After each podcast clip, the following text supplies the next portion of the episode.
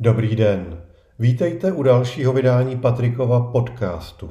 Dnes se zaměříme na dvě zajímavé události. Tou první je koupě studia MGM firmou Amazon za 9 miliard dolarů, v přepočtu za 190 miliard korun. A tou druhou je vydání nového operačního systému Fuchsia OS firmou Google. O Amazonu říká vám, že v Česku není ani silně vnímaný, ani doceňovaný. Jde sice o celosvětového lídra elektronického obchodování i cloudových služeb, jenže naše média jsou zvyklá zohledňovat hlavně optiku produktů pro tuzemské koncové zákazníky. Přičemž o tržbách Amazonu v Česku se toho mnoho neví. Tohle je ale pořádná rozbuška. Amazon si totiž za 9 miliard dolarů kupuje firmu MGM. Nenaskakuje vám její jméno?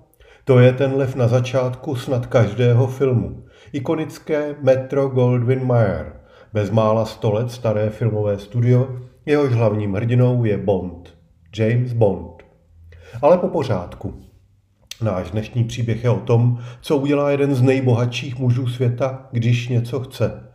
Jeff Bezos se v roce 2017 rozhodl, že jeho služba Amazon Prime Video bude konkurovat všem těm Netflixům, Apple TV, YouTubeům a Hulu.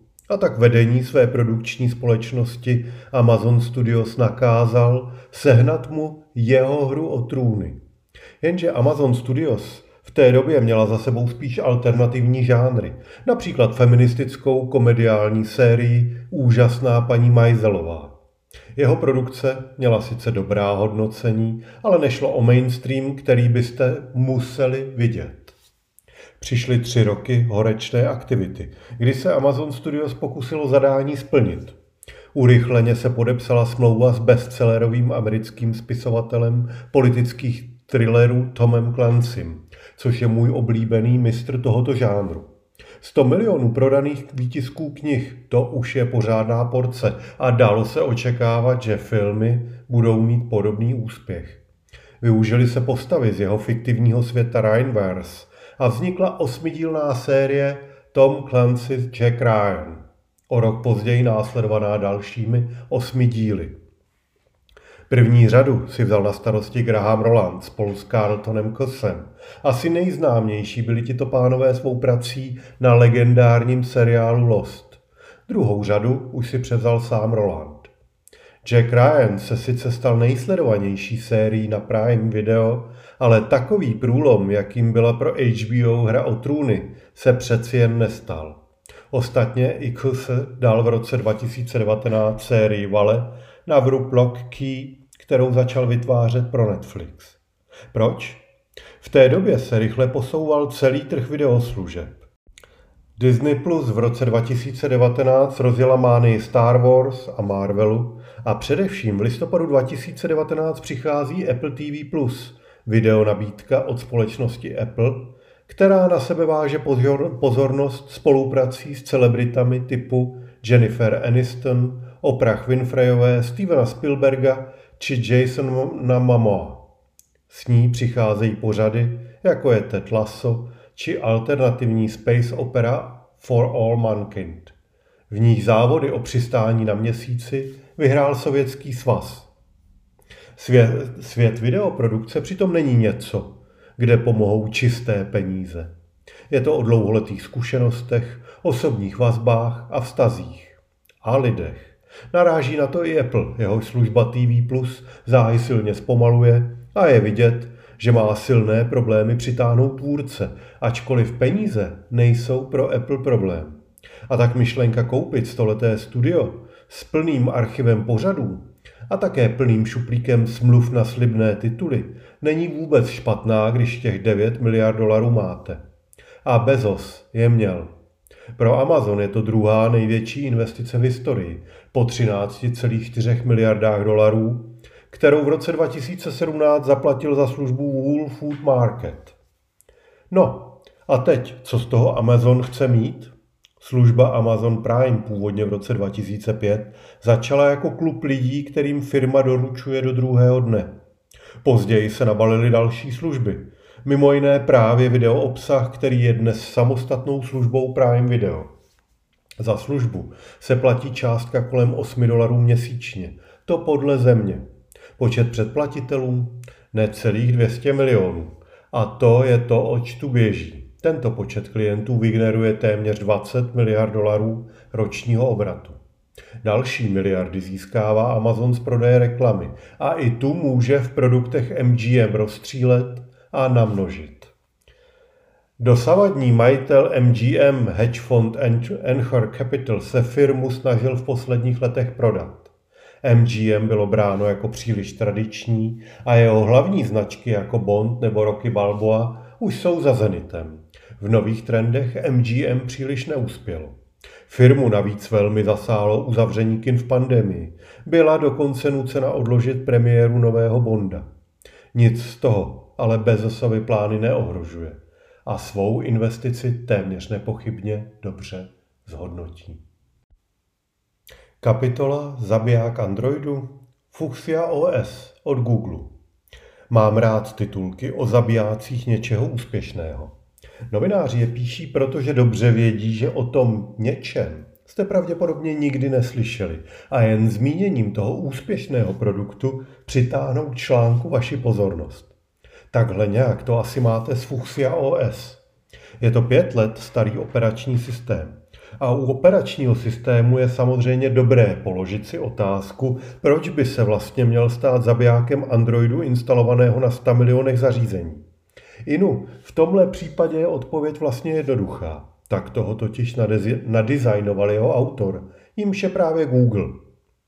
O operačním systému Fuchsia OS se říká, a oficiálně to potvrzené není, že jej Google vyvíjí jako náhradu za Android i Chrome OS. Proč by to dělal? Kvůli různým architektonickým kompromisům, které jsou v základech Androidu. A také proto, že Android vychází z Linuxu a licence Linuxového jádra omezuje to, co může s Androidem Google dělat. Fuchsia OS byl poprvé představen v roce 2016 jako takový experimentální operační systém. Nyní, koncem května 2021, bude použit ve finálních produktech. Google jim nahradí proprietární systém Cast OS, používaný v zařízení Nest Hub. Nest je firma proslulá jako zakladatel žánru chytrých termostatů a Google ji před několika lety koupil. Nest se mezi tím posunul k celé chytré domácnosti, včetně kamer a chytrých zvonků a právě Google Nest Hub což je sedmipalcové řídící centrum takové chytré domácnosti, vyráběné od roku 2018, dostává jako update operační systém Fuchsia OS na místo Cast OS. Nespozorujete to. Rozhraní je prakticky stejné. Důležitý je právě ten podvozek. Je docela dobře možné, že systém Fuchsia OS nebude přímá náhrada.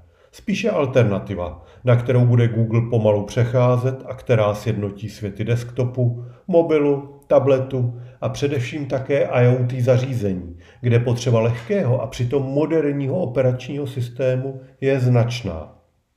Dovolte mi nyní malé zastavení u Fuchsia OS, které je fakultativní pro ty, kdo si chtějí udělat vlastní názor na jeho architekturu. Takže, jaký Fuchsia OS je?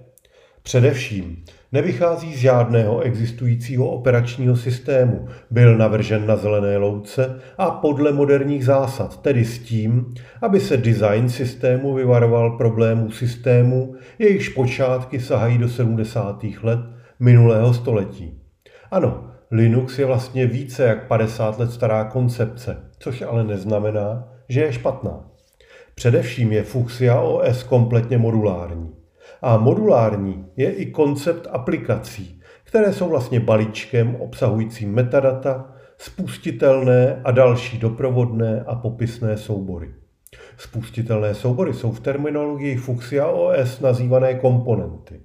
Komponenty vždy běží ve vlastním sandboxu, přistupují k objektům přes zmené prostory a publikují je prostřednictvím exportního adresáře. Fuchsia OS se zaměřuje na dva typy komponent moduly a agenty.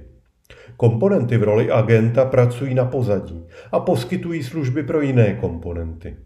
Agent je volán buď jinou složkou nebo systémem, například v reakci na určité spouštěcí mechanismy, jako jsou push notifikace nebo jiné procesy na obrazovce. Moduly jsou součásti s uživatelským rozhraním, které se spouštějí v popředí a jsou viditelné pro uživatele.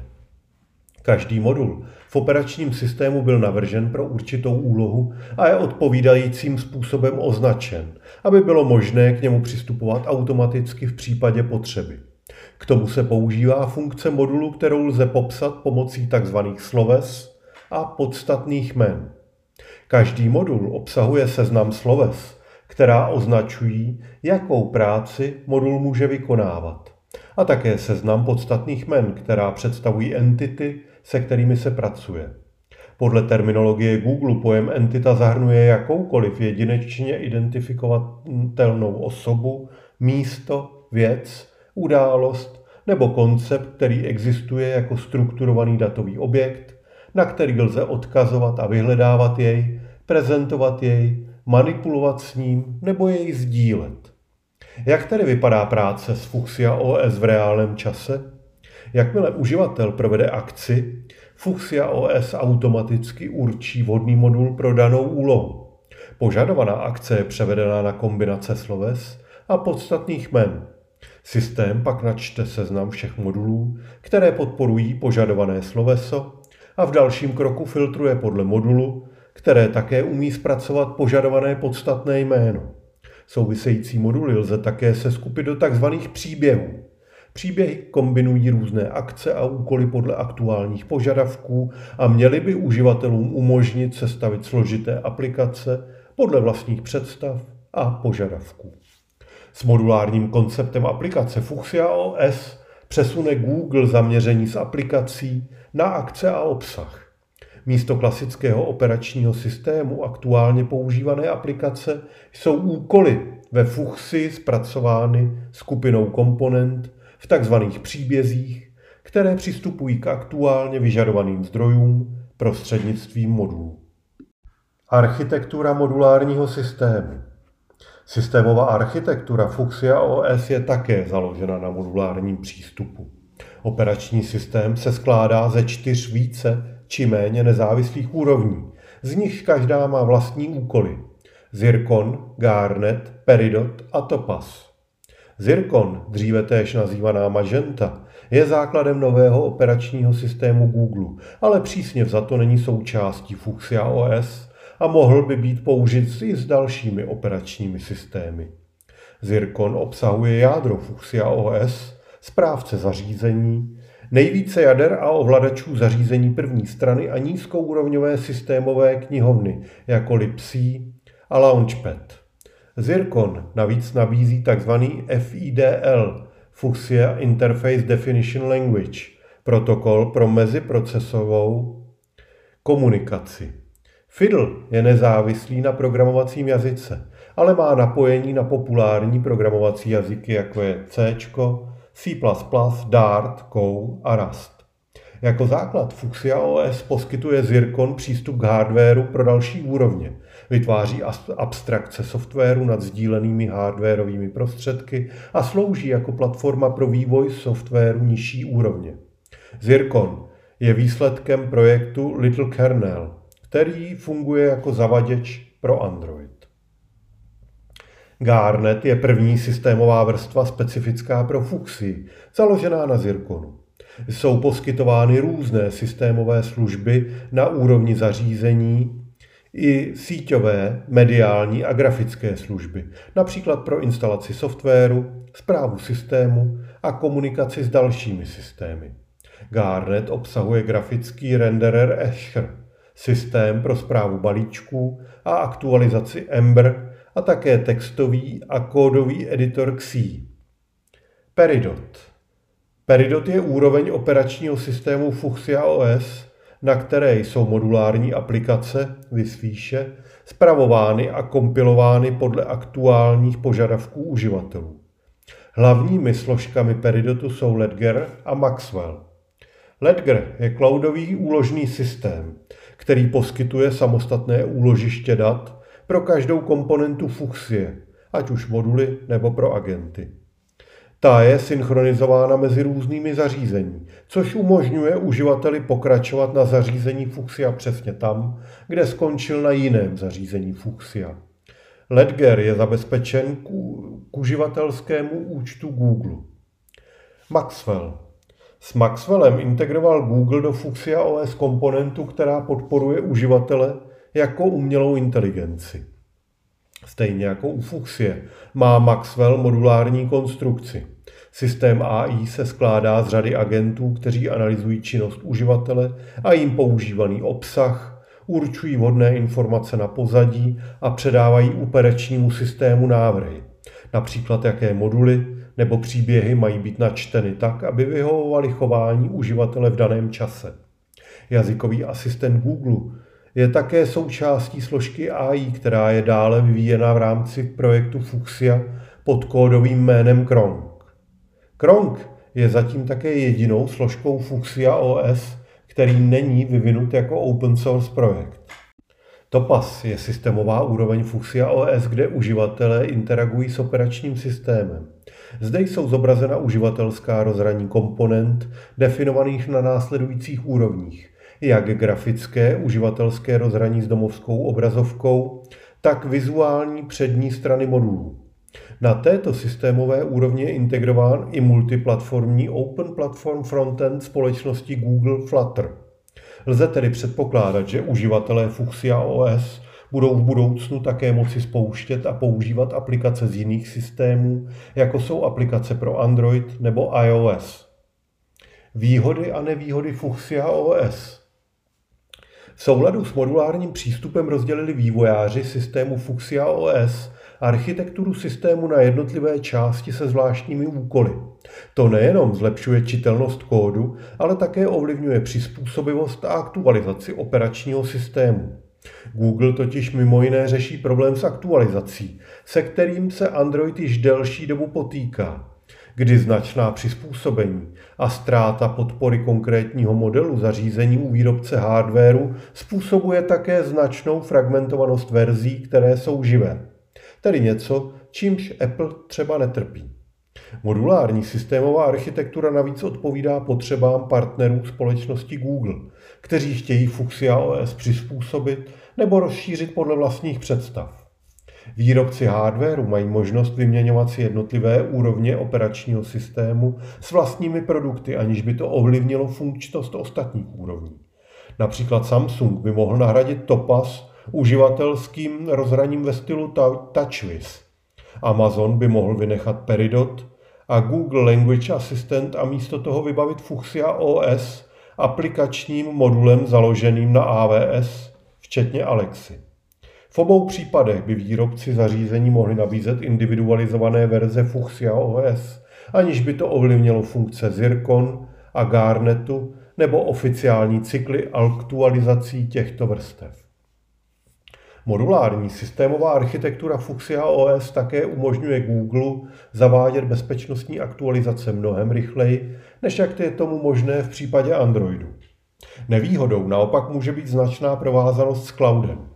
Google dělá z Ledgeru základní součást Fuchsia OS. Ledger řídí synchronizaci aplikací na více zařízení. Pevně svazuje systém s cloudem. Je sice možné přepsáním Ledgeru zaměnit cloud, který se používá, ale v každém případě se počítá s využitím nějakého cloudu. I to je změna paradigmatu, kterou Fuchsia OS přináší a kterou si přinesl jako inspiraci z Chrome OS. Fuchsia OS se stává pomalu dospělým operačním systémem.